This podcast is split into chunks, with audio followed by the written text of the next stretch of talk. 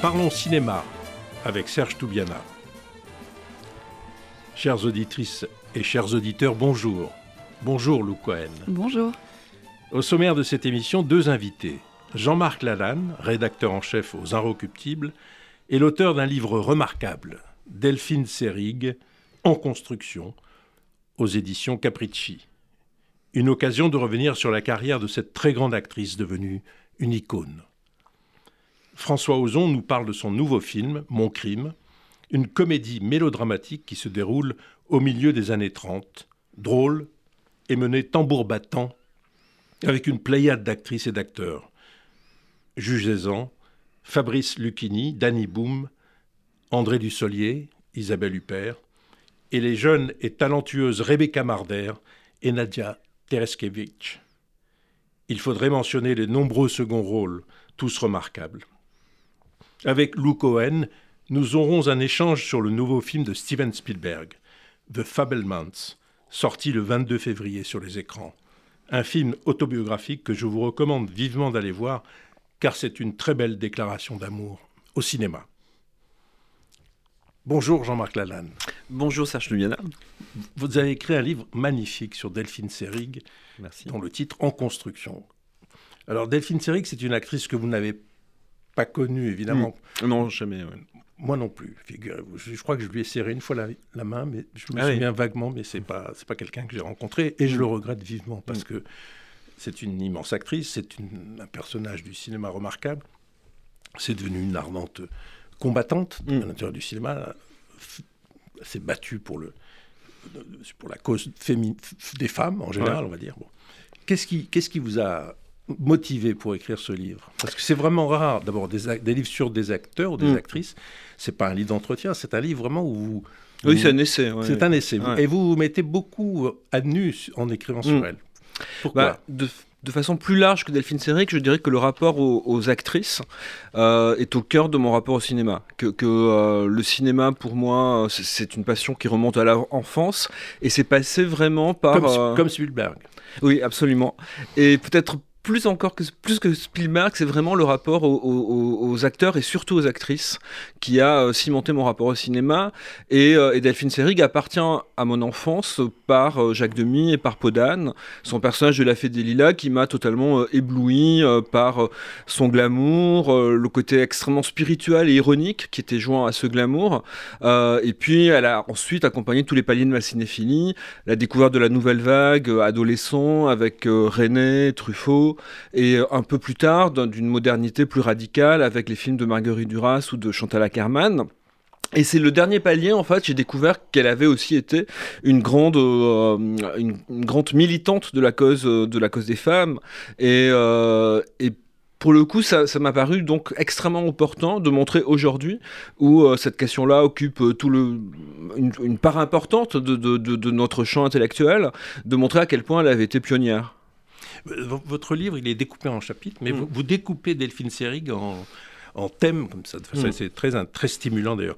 Euh, je cite quelques titres de vos chapitres. Une dame, une apparition, ça fait référence à Madame Tabar dans Baiser volé, Mm. évidemment. Un- une voix, un soupçon, une étrangère, un corps, une femme assignée, une femme menacée, une icône queer, et j'en passe. Et, et donc vous la découpez en, en- en- en autant de modèles possibles. Et euh, sa filmographie, quand Mhm. on la euh, regarde aujourd'hui, elle n'est pas extrêmement euh, fournie. Elle n'est pas extrêmement. Si on la compare à celle de Catherine Deneuve Ouais. ou Jeanne Moreau, c'est bien moindre. C'est aussi Comment- parce qu'elle est morte jeune. Elle est morte jeune, Mm. elle est morte en Elle a- 1990, elle avait même pas 58 60 ans, ouais. 58 ans. Mais, mais c'est pas aussi dense qu'une des, des grandes comédiennes Mm. de, de- Ah oui, oui, absolument. voilà, Ouais. Je cite euh, Jeanne Moreau et Catherine Mm. Deneuve, je pourrais en citer Ouais. d'autres. mais- Je dirais qu'il y a trois raisons. Il y a, d'abord sa disparition précoce à Ouais. 58 ans. Euh, il y a le fait que lorsqu'elle disparaît, ça fait déjà presque 10 ans que le cinéma français la tient vraiment à l'écart. À partir de la fin des années 70, elle tourne très peu. Et dans les années 80, elle va tourner avec Chantal Ackermann et une cinéaste allemande extrêmement underground qui s'appelle Ulrike Oettinger, une sorte de Werner Schroeter au féminin. Mais le cinéma français, euh, de auteur un peu du milieu, va totalement l'écarter. Elle n'a plus du tout la place qu'elle avait dans les années 60 et 70. Donc elle tourne très peu à partir de l'âge de 50 ans. Et puis elle a aussi commencé très tard. C'est-à-dire que le, cinéma a un peu raté sa jeunesse. Et elle a presque 30 ans lorsque Alain René euh, la découvre dans l'année dernière Marianne Bad. Donc ça laisse finalement une fenêtre assez courte, euh, qui est quand même très fournie sur deux décennies, mais il n'y a que deux décennies en fait. Oui, donc vous dites qu'elle commence, on la, on la reconnaît, on la, hmm. on la découvre avec l'année dernière Marine Bad. Qui est son premier long métrage. Hein, premier long métrage, 61 je crois. Et avant, elle a une vie, donc elle est née au Liban, elle a vécu au Liban, elle a vécu aux États-Unis, elle est totalement... Hmm. Euh, Parce que son père était un haut fonctionnaire qui était nommé comme ça dans différentes villes. Euh, moi, je, je crois l'avoir vu dans un film qui s'appelle Pull My Daisy de Robert Fang, du grand photographe Robert Fang. Qui est en moyen métrage, qui est le seul film qu'elle tourne avant, euh, avant euh, Marianne Bad. Euh, elle avait aussi fait quelques petits rôles dans une série télévisée qui s'appelle Sherlock Holmes, mais donc elle a été très peu filmée quand même avant Alain René. Et Pull My Daisy, qui est un film assez intéressant, mais, mais où elle, elle, est très dissemblable de la manière dont on la découvrira dans Marianne Bad. Elle est très peu sophistiquée, elle ressemble à une jeune fille des années 50, un peu look bohème existentialiste, un peu à la Juliette Gréco, elle a les cheveux courts, une allure presque androgyne. Elle est très loin de la créature glamour et sophistiquée que va inventer avec sa complicité à elle Alain René dans Marianne Bad. Mais ça, ça va la marquer, le personnage de Marianne Bad, c'est-à-dire une espèce de, d'apparition euh, extrêmement glamour, comme mm. dit, oui, très éthérée, très, très belle, mm. finalement très habillé, très, un peu mode, un peu, une hmm. sorte de, modèle euh, idéal comme ça. Et puis il y a un très beau film de René qu'on oublie très souvent, que moi j'aime beaucoup, c'est hmm. Muriel ou le temps d'un retour. Magnifique film tourné à Cherbourg, je crois. Non. Euh, à Brest, je crois. Non, non, euh, non, à Boulogne-sur-Mer. Boulogne-sur-Mer, voilà, vous avez raison. Donc on s'est trompé sur la ville, mais c'est un très beau film, Muriel, très Hitchcockien sur la forme, etc.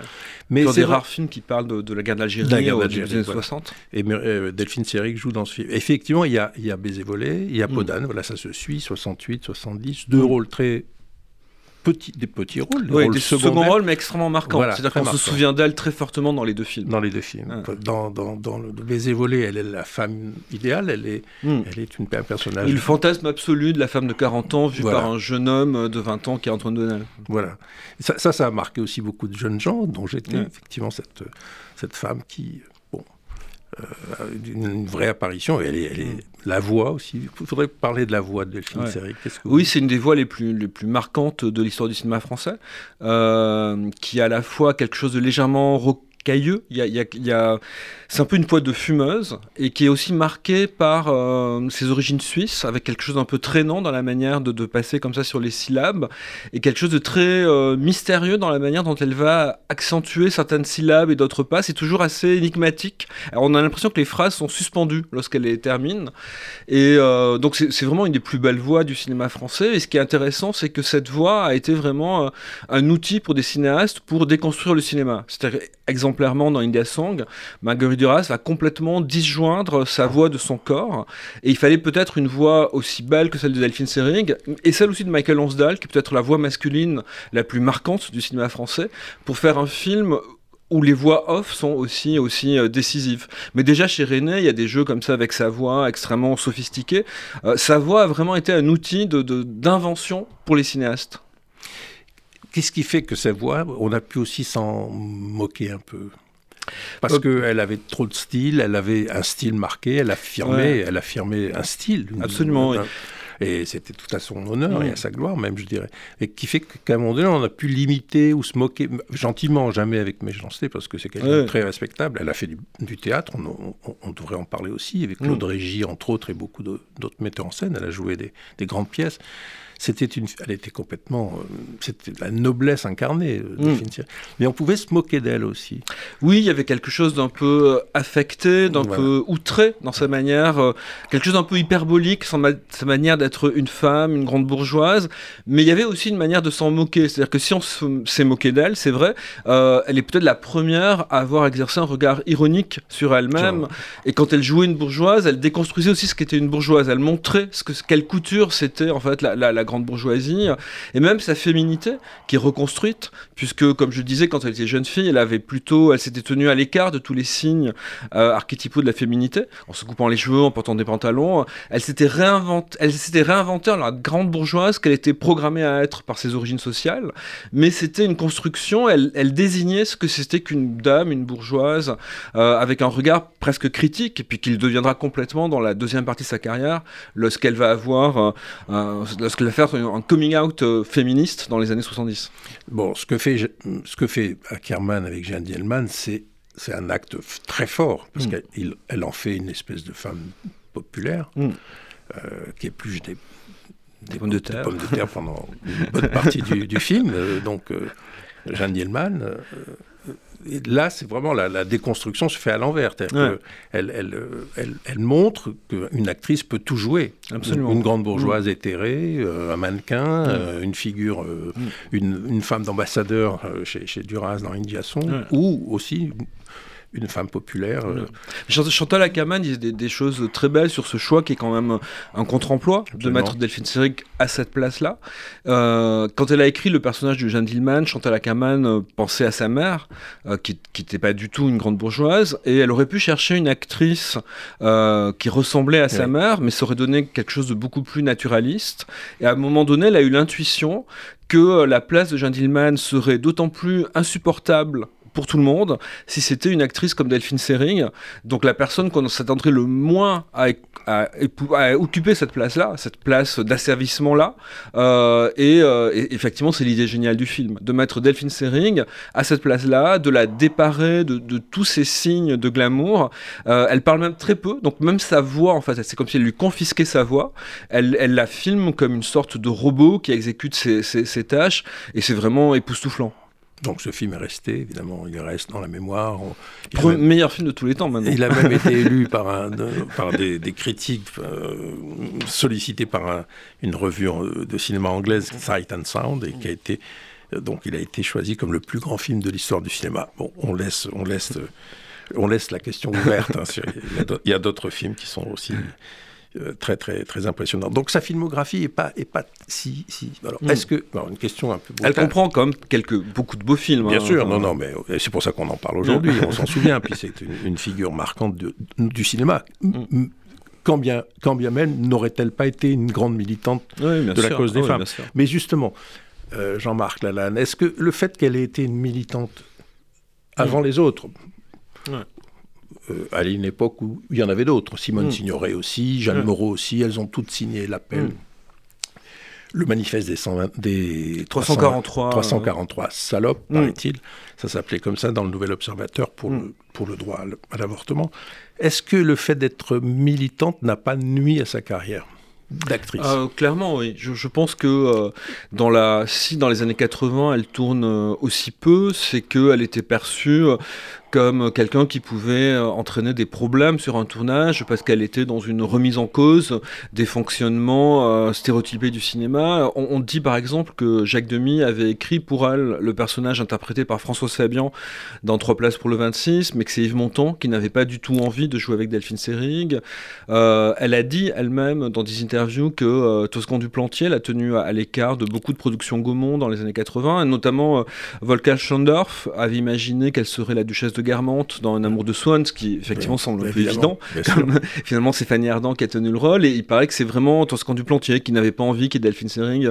Euh, elle était perçue par, euh, disons, le, patriarcat du cinéma français de l'époque comme une source possible de problèmes, et, euh, et je pense qu'effectivement, dans les dix dernières années de sa carrière, ça lui a coûté beaucoup de rôles. Du coup, elle a, elle, a beaucoup, elle a inventé avec une, amie à elle que j'ai connue, Carole Roussopoulos, mm. elles ont inventé quelque chose d'incroyable dans les mm. années milieu des années 70, mm. grâce à la vidéo. La vidéo est, devenue un nouvel outil que Godard a utilisé aussi, bien sûr, et d'autres. Euh, donc la vidéo était un outil non, non patriarcal, on va mm. dire, plus féminin, la vidéo. Et elles se, sont, elles se sont emparées de la vidéo pour faire des films militants, des, mm. des, des, films qui intervenaient sur la réalité euh, sociale et, et sur la condition des femmes, y compris à l'intérieur du cinéma. Et donc, elle est devenue, elle a appris à, se servir de, de la vidéo, des films sériques, pour faire des films. Ouais, elle, elle a, Carole Roussopoulos, euh, pendant, elle, elle documentait les, les, les, luttes de, de l'époque, les luttes des femmes, euh, les luttes ouvrières mmh. aussi, les luttes des droits des homosexuels. Et, euh, et pour, pour vivre, elle donnait des, des cours de formation de, de vidéo aux femmes, parce qu'elle pensait que euh, cet outil maniable, pas cher, permettrait l'émergence de paroles minoritaires. Et quand Delphine Seyrig a appris ça, elle a, elle a suivi les cours de Carole Roussopoulos, et très vite elles sont devenues amies. Elles ont fondé un collectif les, les, Insoumises, et elles ont fait des films ensemble. Notamment, il y a un film de détournement extrêmement drôle qui s'appelle euh, Mazo et Miso sont sur un bateau, qui détourne une émission de, Bernard Pivot avec Françoise Giroud, qui à l'époque était secrétaire d'État à la condition féminine, et, euh, qui, selon les Insoumises, euh, avait un, point de vue euh, insuffisamment radical sur ces questions d'inégalité entre les genres. Et c'est donc un film satirique extrêmement joyeux, extrêmement drôle, où elle, tourne en ridicule l'émission, le machisme de cette émission et la faiblesse des, des, arguments de Françoise Giroud face au machisme qu'on lui oppose. Euh, il y a aussi la, mise en scène d'un texte de Valérie Solanas, Scum Manifesto. Euh, c'est un film dispositif où Daphne Seyrig lit, ce texte qui était devenu très très rare en France dans les années 70. Et enfin, il y a le film qu'elle signe seule. Donc Carole Roussopoulos signe l'image, mais c'est un film de Delphine Seyrig, le, seul long métrage réalisé par elle, qui s'appelle Sois belle et tais-toi, et qui est un documentaire sur euh, le métier d'actrice, avec 23 interviews de comédiennes de, de, toute nationalité, de toute génération, certaines qui sont très connues, d'autres qui ne le sont pas du tout, et qui racontent euh, les conditions de leur métier et euh, la, violence sexiste qu'elles subissent.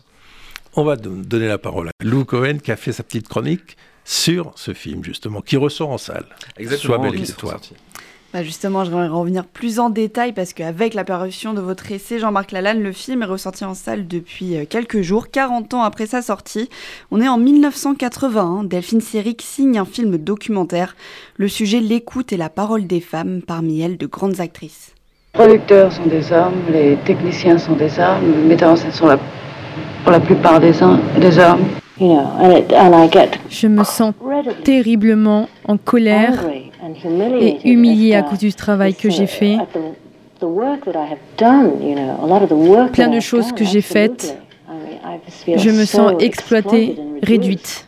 Si je tourne avec des hommes partenaires, au moins qu'ils soient de mon âge, qu'ils soient plus, tu vois, vrai, même Nicholson c'est mieux que Brando, mais c'est, c'est pas ça. Il a 40 ans, presque, presque, 23. Les gens ne sont pas attirés par le corps des femmes mûres. Il faut le dire. Ils préfèrent les corps de 19 ans s'agissant de femmes. Mastroianni plaît encore à 50 ans passés. On entend les témoignages de Louise Fletcher, Maria Schneider et Barbara Steele, toutes filmées face caméra, libres de parler sans maquillage, sans filtre. Une prise de parole a marqué plus que les autres, celle de Jane Fonda. Je, n'oublierai jamais le premier jour où j'étais à Warner Brothers pour faire un, l'essai de maquillage. C'était la première fois où j'étais euh, devant la caméra. Et c'était tu vois des gens, euh, des chefs de département de maquillage de plus grands studios de Hollywood, euh, des types très très connus. Ils m'ont dit qu'il fallait que je tâte les cheveux blondes parce que c'était comme ça qu'il fallait être.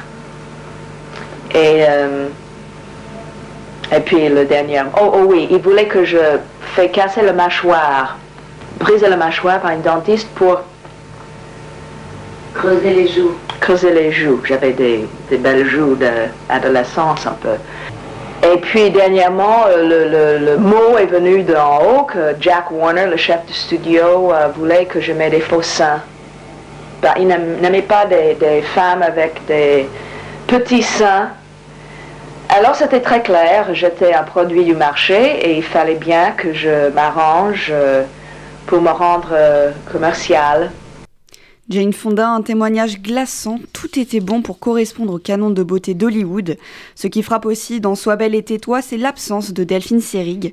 Pendant deux heures, elle s'efface pour laisser la place à ces femmes victimes d'injustice et de discrimination sexiste. Un constat fait depuis ses 13 ans alors qu'elle vivait au Liban. Vous l'expliquez dans votre livre, Jean-Marc Lalanne, Delphine Seyrig est témoin de l'injonction faite à certaines adolescentes musulmanes. Quitter l'école à 14 ans pour se marier, le regard insistant des hommes sur son corps pubère, des choses qui la choquent qui la marque et qui pourrait expliquer ses positions pro-IVG et son adhérence au mouvement de libération des femmes. Je me suis aperçue en allant euh, dans ces groupes de femmes et en ressentant cette émotion extraordinaire d'entendre tous les sujets euh, abordés, des sujets dont on parlait avant d'une manière euh, un, peu, un peu souterraine, un peu honteuse. Tout à coup, c'était des sujets nobles, tous les sujets que nous avions envie d'aborder étaient des sujets nobles et non pas minables, secondaires, honteux. J'ai découvert Delphine Seyrig, cette militante, grâce à votre livre, Jean-Marc Lalanne, et en voyant Sois belle et tais-toi. Malheureusement, ce n'était pas à l'école ou pendant mes études de cinéma, mais comme on le dit, mieux vaut tard que jamais. Merci Lou. Euh, Jean-Marc Lalanne, euh, on a oublié de citer, de mentionner quelques films. je pense au, film de Luce Buñuel, Le charme mm. discret de la bourgeoisie. Elle est quand même une des figures aussi, euh, justement, de la bourgeoisie. Ah oui, c'est le cas de dire. Elle, est très très satirique. et on sent vraiment qu'elle se régale à exagérer euh, tous les signes de, la bourgeoisie de, de l'époque, pompidolienne. Elle est la sœur aînée de Bulogier, je crois, dans le film. Oui, Bulogier qui, est une jeune, jeune, fille alcoolique et de manière autoritaire, elle empêche toujours de boire de l'alcool. Il y a quelque chose de très amusant entre elles. Voilà. On a, on a, on a mentionné Duras, c'est important quand même. India Song et puis son nom de Venise dans Calcutta désert. Là, je dirais que Duras a vraiment le regard intelligent sur, sur non seulement sur Delphine Seyrig, mais sur tout son, le corps, l'apparition, la voix, le, les silences. Elle en fait vraiment une sorte de de DS, c'est le cas de le dire, DS, Delphine Oui, c'est initial, effectivement. Euh, je, dirais que, ouais, elles ont fait quatre films ensemble. Il y, a la, la, Musica, qui est le premier. Le premier. Euh, il y a India Song et Son nom de Venise, qui sont deux films qui se, qui se répondent. Euh, je dirais qu'effectivement, Anne-Marie Streeter, qui est son personnage dans India Song, c'est à la fois une déesse, une femme qui subjugue les hommes, qui est filmée comme, comme, une, comme une star à, son échelle. Euh, et en même temps, c'est presque déjà un cadavre. Enfin, ce côté spectral qu'avait déjà filmé Alain René dans Marianne Bad, Duras le pousse encore plus loin dans la, dans la décomposition. Il y a vraiment une puissance mortifère dans une situation qui fait vraiment peur. Euh, le personnage se suicide et, euh, c'est vraiment la, même la, mise à mort de l'icône glamour qu'elle a été. C'était qu'en même temps, il y a Jeanne Dillman. Je dirais que dans India Song, elle tue ce qu'elle a été et elle invente ce qu'elle qu'elle a envie d'être désormais dans, dans, dans Jeanne Dillman. Et puis encore un film que moi vraiment j'adore, qui est Baxter Vera Baxter, qui est le dernier film qu'elle tourne avec Duras, et où là, elle est comme une délégation de, de la cinéaste Marguerite Duras dans le film. Elle se promène dans le film, elle interroge les autres personnages de manière très maïotique, elle leur fait raconter leur histoire. Elle est vraiment Duras à l'intérieur du film. Et je pense que pour beaucoup de cinéastes, elle a été la partenaire, euh, une figure de, de, de, cinéaste délégué à l'intérieur du film. Euh, ce livre est magnifique à lire parce que c'est aussi un livre sur le cinéma, profondément. Vous, vous, vous, entrez dans l'œuvre de Delphine Seyrig et dans, et dans tout ce qu'elle a exploré mm. par son, sa présence, sa voix, son, son, apparition même comme actrice. Euh, c'est rare qu'on écrive euh, sur des acteurs ou des actrices et, vous le faites avec beaucoup beaucoup de, de, précision. Vous avez tout revu, les, moindres documents mm. à la télévision, à l'INA, les, les, les, J'avais envie de traiter ces interviews comme faisant partie de son œuvre. C'est ça. Que les images médiatiques qu'on a d'elle soient, soient englobées par l'œuvre.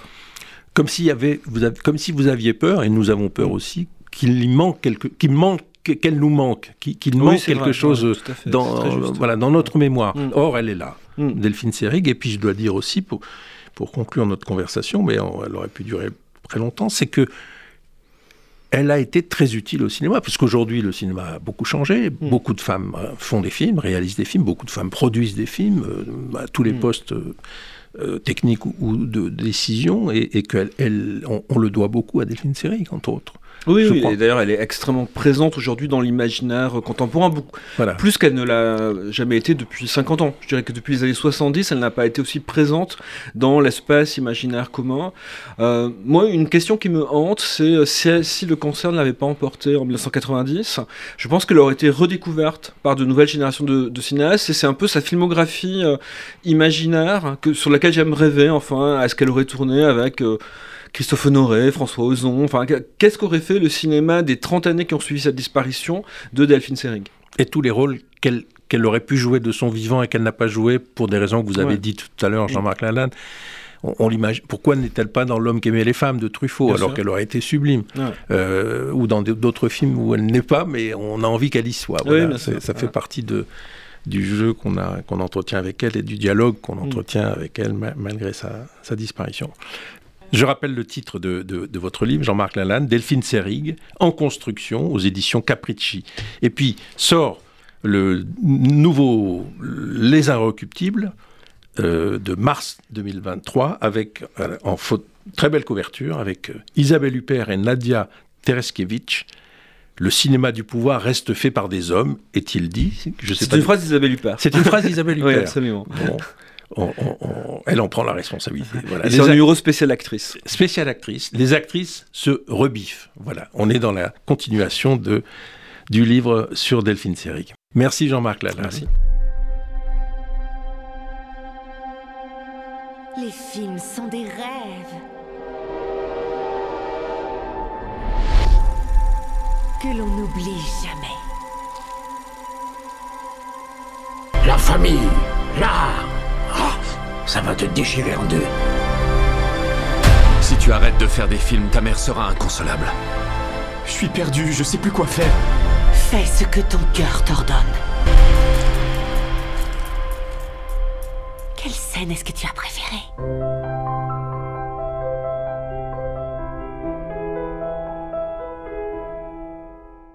Lou, avez-vous vu The Fabelmans de Steven Spielberg, qui est sorti le 22 février en salle. Oui, et j'ai eu la chance de le voir un petit peu avant sa sortie, et c'était une très très très belle expérience de, voir ce film au cinéma. Bah, un film, euh, une lettre d'amour au cinéma, de le voir en cinéma, c'est là c'est ce qu'il faut faire. 2h30 de pur bonheur, de pur Spielberg, et ça fait du bien. Jean-Marc Lalanne, on vous garde. Vous l'avez vu aussi. Avec plaisir. Qu'est-ce que vous en avez pensé? Euh, Le film m'a extrêmement ému. Euh, moi, j'ai un rapport inégal avec Spielberg.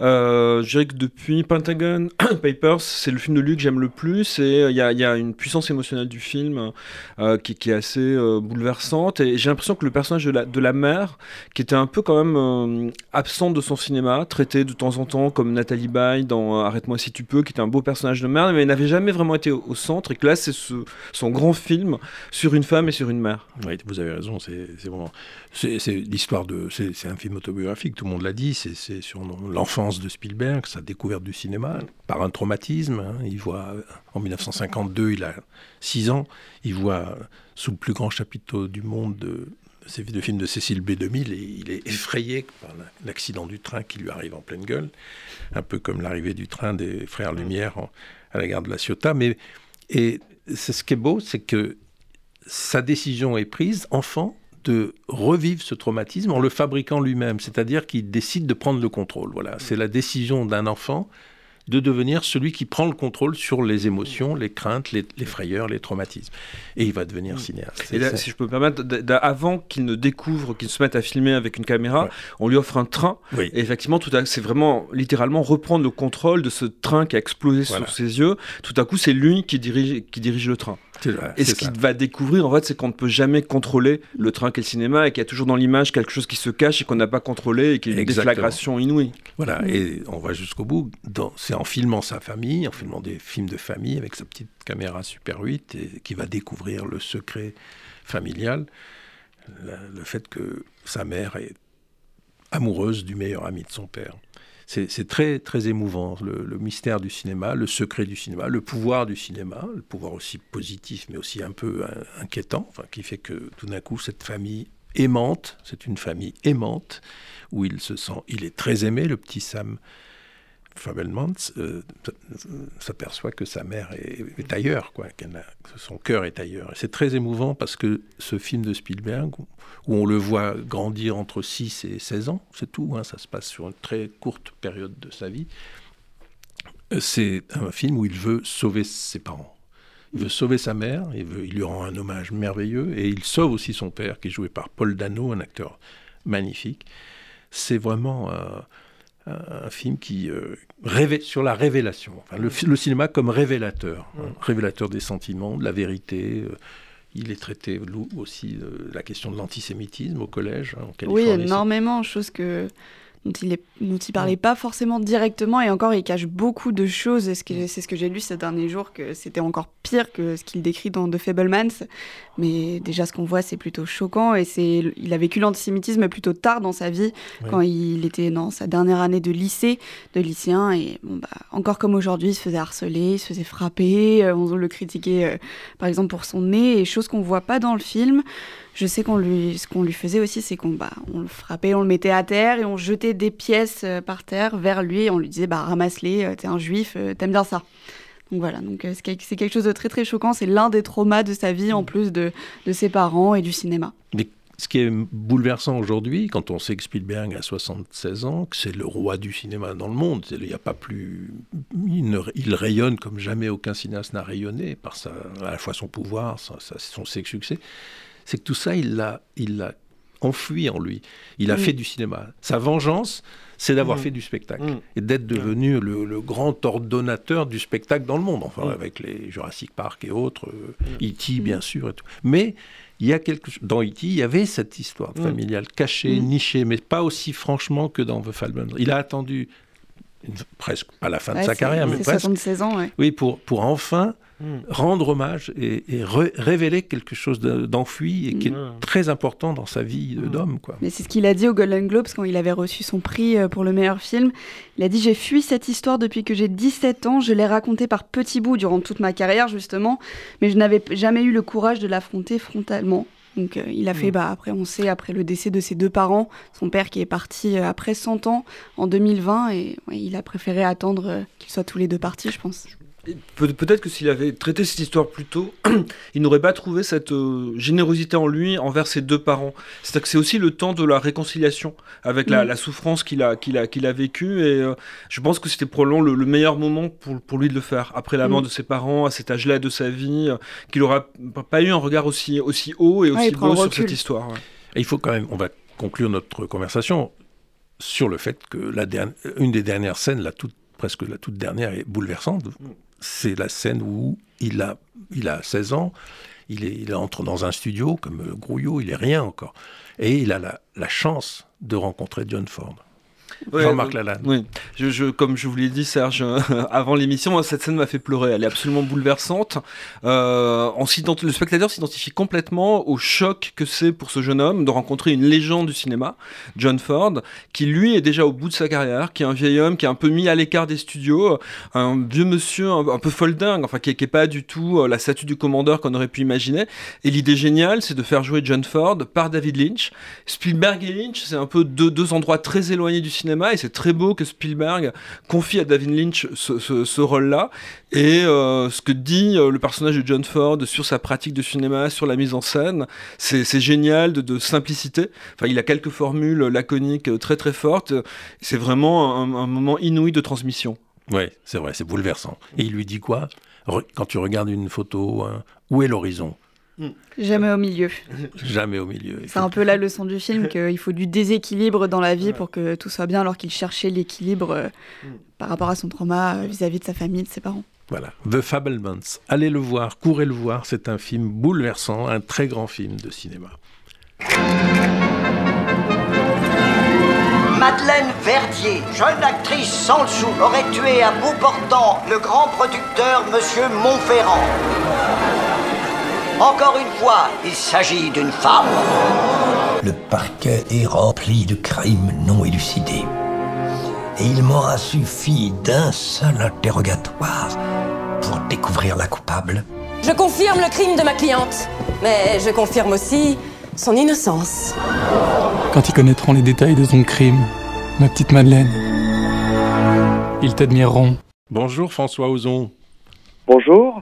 Comment avez-vous découvert la pièce de Georges Bert et Louis Verneuil, qui date de 1934 alors, je l'ai découvert un peu par hasard pendant le confinement, où je regardais des films avec Carole Lombard, une actrice que je connaissais pas tellement. Je l'avais vue dans To Be or Not To Be, et je l'ai découvert dans un film américain qui s'appelle True Confession, et qui était adapté euh, d'une pièce de théâtre de Georges Bert et Louis Verneuil, une pièce française, comme souvent euh, dans les comédies américaines des années 30, Et, euh, et donc j'ai eu envie de revenir au texte original, de, de lire cette pièce en français, parce qu'elle avait été très adaptée par les Américains, et bon, le film américain était très moyen. Et donc j'ai relu la pièce, euh, la pièce originale, et en la lisant, je me suis dit qu'il y aurait une bonne matière pour euh, faire un film sur la condition féminine dans les années 30, euh, tout en modifiant pas mal de choses, en développant certaines autres, euh, changeant le sexe de certains personnages, euh, voilà.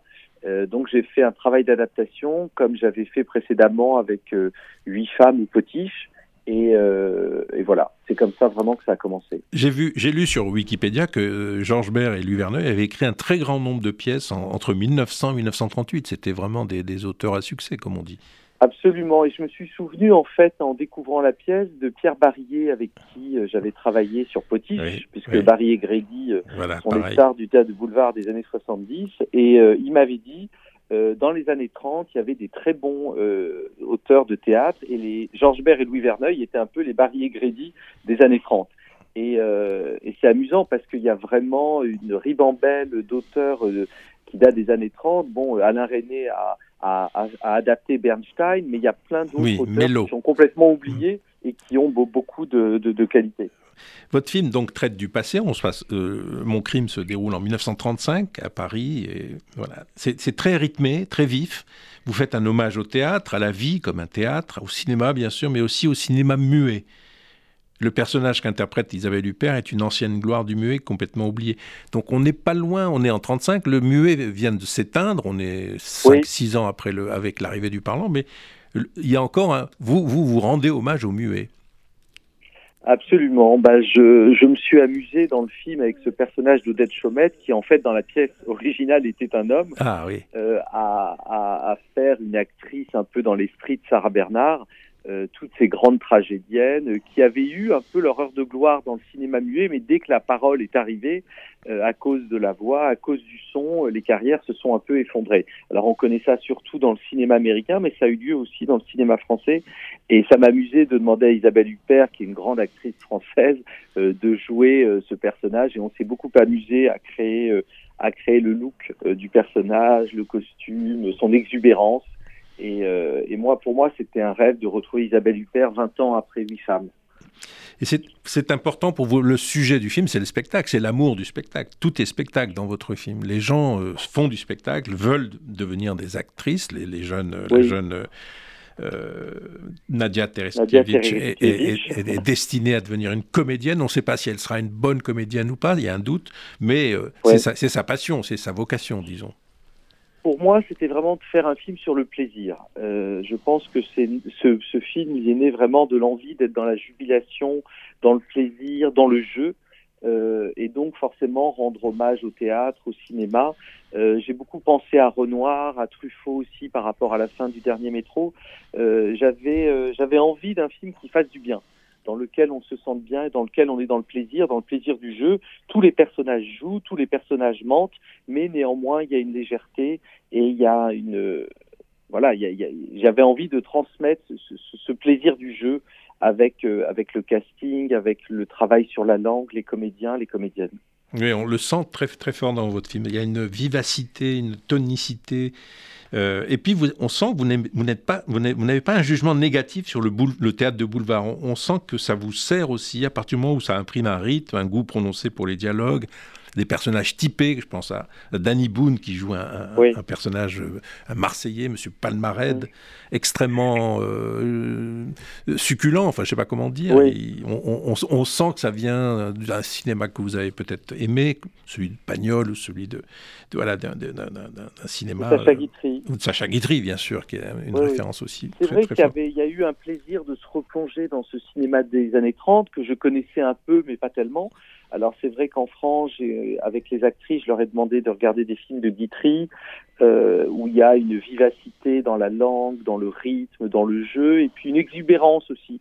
Quand on voit des actrices comme Jacqueline de Lubac, euh, Guitry lui-même, ou même quand on revoit La Poison, c'est assez incroyable le côté amoral euh, de ces films. Il y a un côté très jubilatoire, et surtout il y avait quand même dans cette période une grande une grande part donnée au second rôle, à des acteurs qui étaient là pour deux, trois scènes, mais qui imprimaient vraiment la pellicule et qui avaient de quoi développer leur personnage. Et euh, c'est vrai qu'on a un peu oublié ça. Alors je ne sais pas si ça date euh, de quand ça date exactement, mais le, le, goût pour les seconds rôles, les personnages secondaires qui, qui racontent aussi l'histoire, euh, voilà, j'avais envie de revenir à ça. Et donc je me suis entouré d'un casting où je suis allé chercher des acteurs de familles très différentes. Et ça, c'était un vrai plaisir de pouvoir euh, mélanger Régis Laspalès avec Isabelle Huppert, Danny Boone, Fabrice Lucchini, et puis des jeunes actrices encore inexpérimentées. Il y a quand même un, sujet dans votre film, un sujet, euh, un, vrai sujet qui est la place des femmes, enfin le, comment les femmes dans, au milieu des années 30 étaient euh, perçues euh, dans, dans, la vie sociale, mais aussi dans la vie artistique. Et puis aujourd'hui, évidemment, tout cela a un écho extrêmement contemporain, fort, militant. Vous, vous, vous, jouez beaucoup sur cette ce, parallèle entre cette, cette jeune femme, donc cette jeune comédienne qui n'a pas vraiment de succès ou qui n'a pas beaucoup, à qui on ne propose pas de, de, rôle intéressant, alors qu'elle aspire à devenir une, comédienne de théâtre ou de cinéma.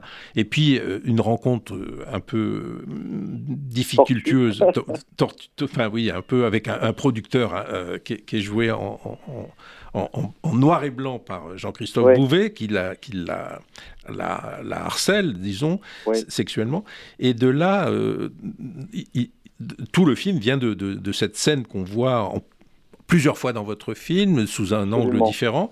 Et, puis, elle, passe au, tribunal. Et le tribunal va, devenir la scène où elle va s'éclater, enfin, jouer son rôle de tragédienne euh, magnifique. Pour moi, l'idée, c'était vraiment que cette mauvaise actrice devienne une bonne actrice grâce à son mensonge. En fait, le film, il parle du paradoxe de l'acteur. C'est que l'acteur, il nous touche, il, a, il, nous, il nous émeut, donc... Euh, il touche une vérité grâce au mensonge. Et c'est ça que j'avais vraiment envie de raconter, c'est que tout acteur, grâce à l'artifice, euh, réussit à amener une vérité. Et le personnage de Madeleine, au moment du théâtre, quand elle euh, fait sa dernière tirade, on est le, le, le, le, procès est comme vraiment une scène de théâtre. Absolument. Quand elle fait sa dernière tirade, elle dit un texte qui n'est pas d'elle, que son avocate lui a écrit, et tout d'un coup, elle le ressent tellement profondément, elle le vit intensément, qu'il devient sa vérité. Et c'était ça que je voulais, que je voulais vraiment montrer, que euh, voilà, l'art nous permet d'atteindre une vérité, même si c'est un artifice, et que personne n'est dupe que, que c'est faux.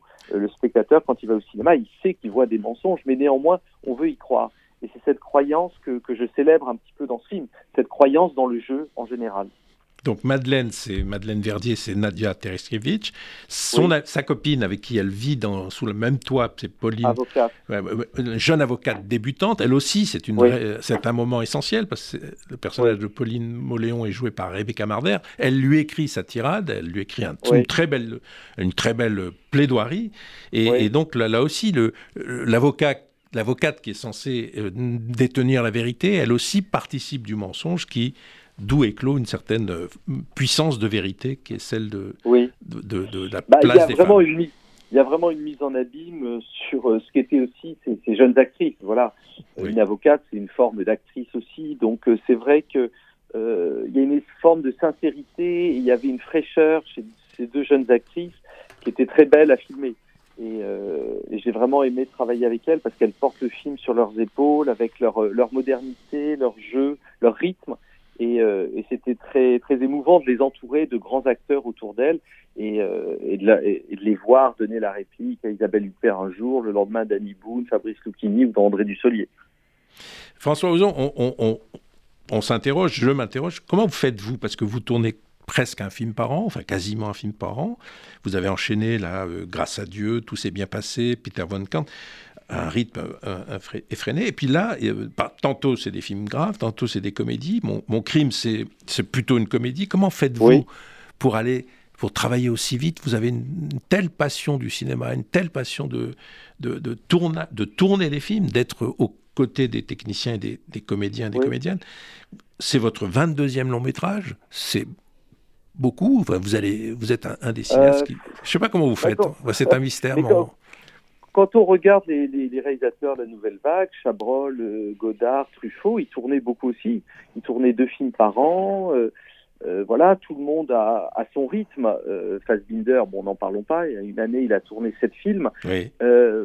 moi, je, je, prends beaucoup de plaisir à filmer. je prends même s'il y a bon, beaucoup de difficultés à fabriquer un film, il y a toujours le plaisir qui est le plus fort. Et du coup, j'ai envie de me relancer dans une nouvelle aventure.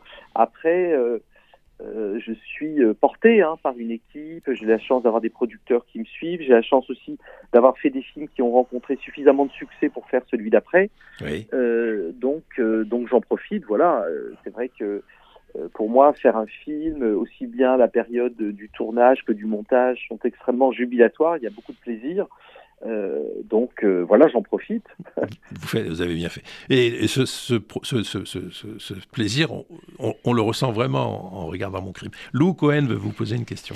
François Ozon, on l'a dit, c'est une comédie, mon crime, mais vous évoquez quand même des sujets graves, le sexisme, la discrimination, une tentative de viol, mais vous les tournez Oui. en dérision. Est-ce que pour vous, c'est le meilleur moyen de faire passer un message?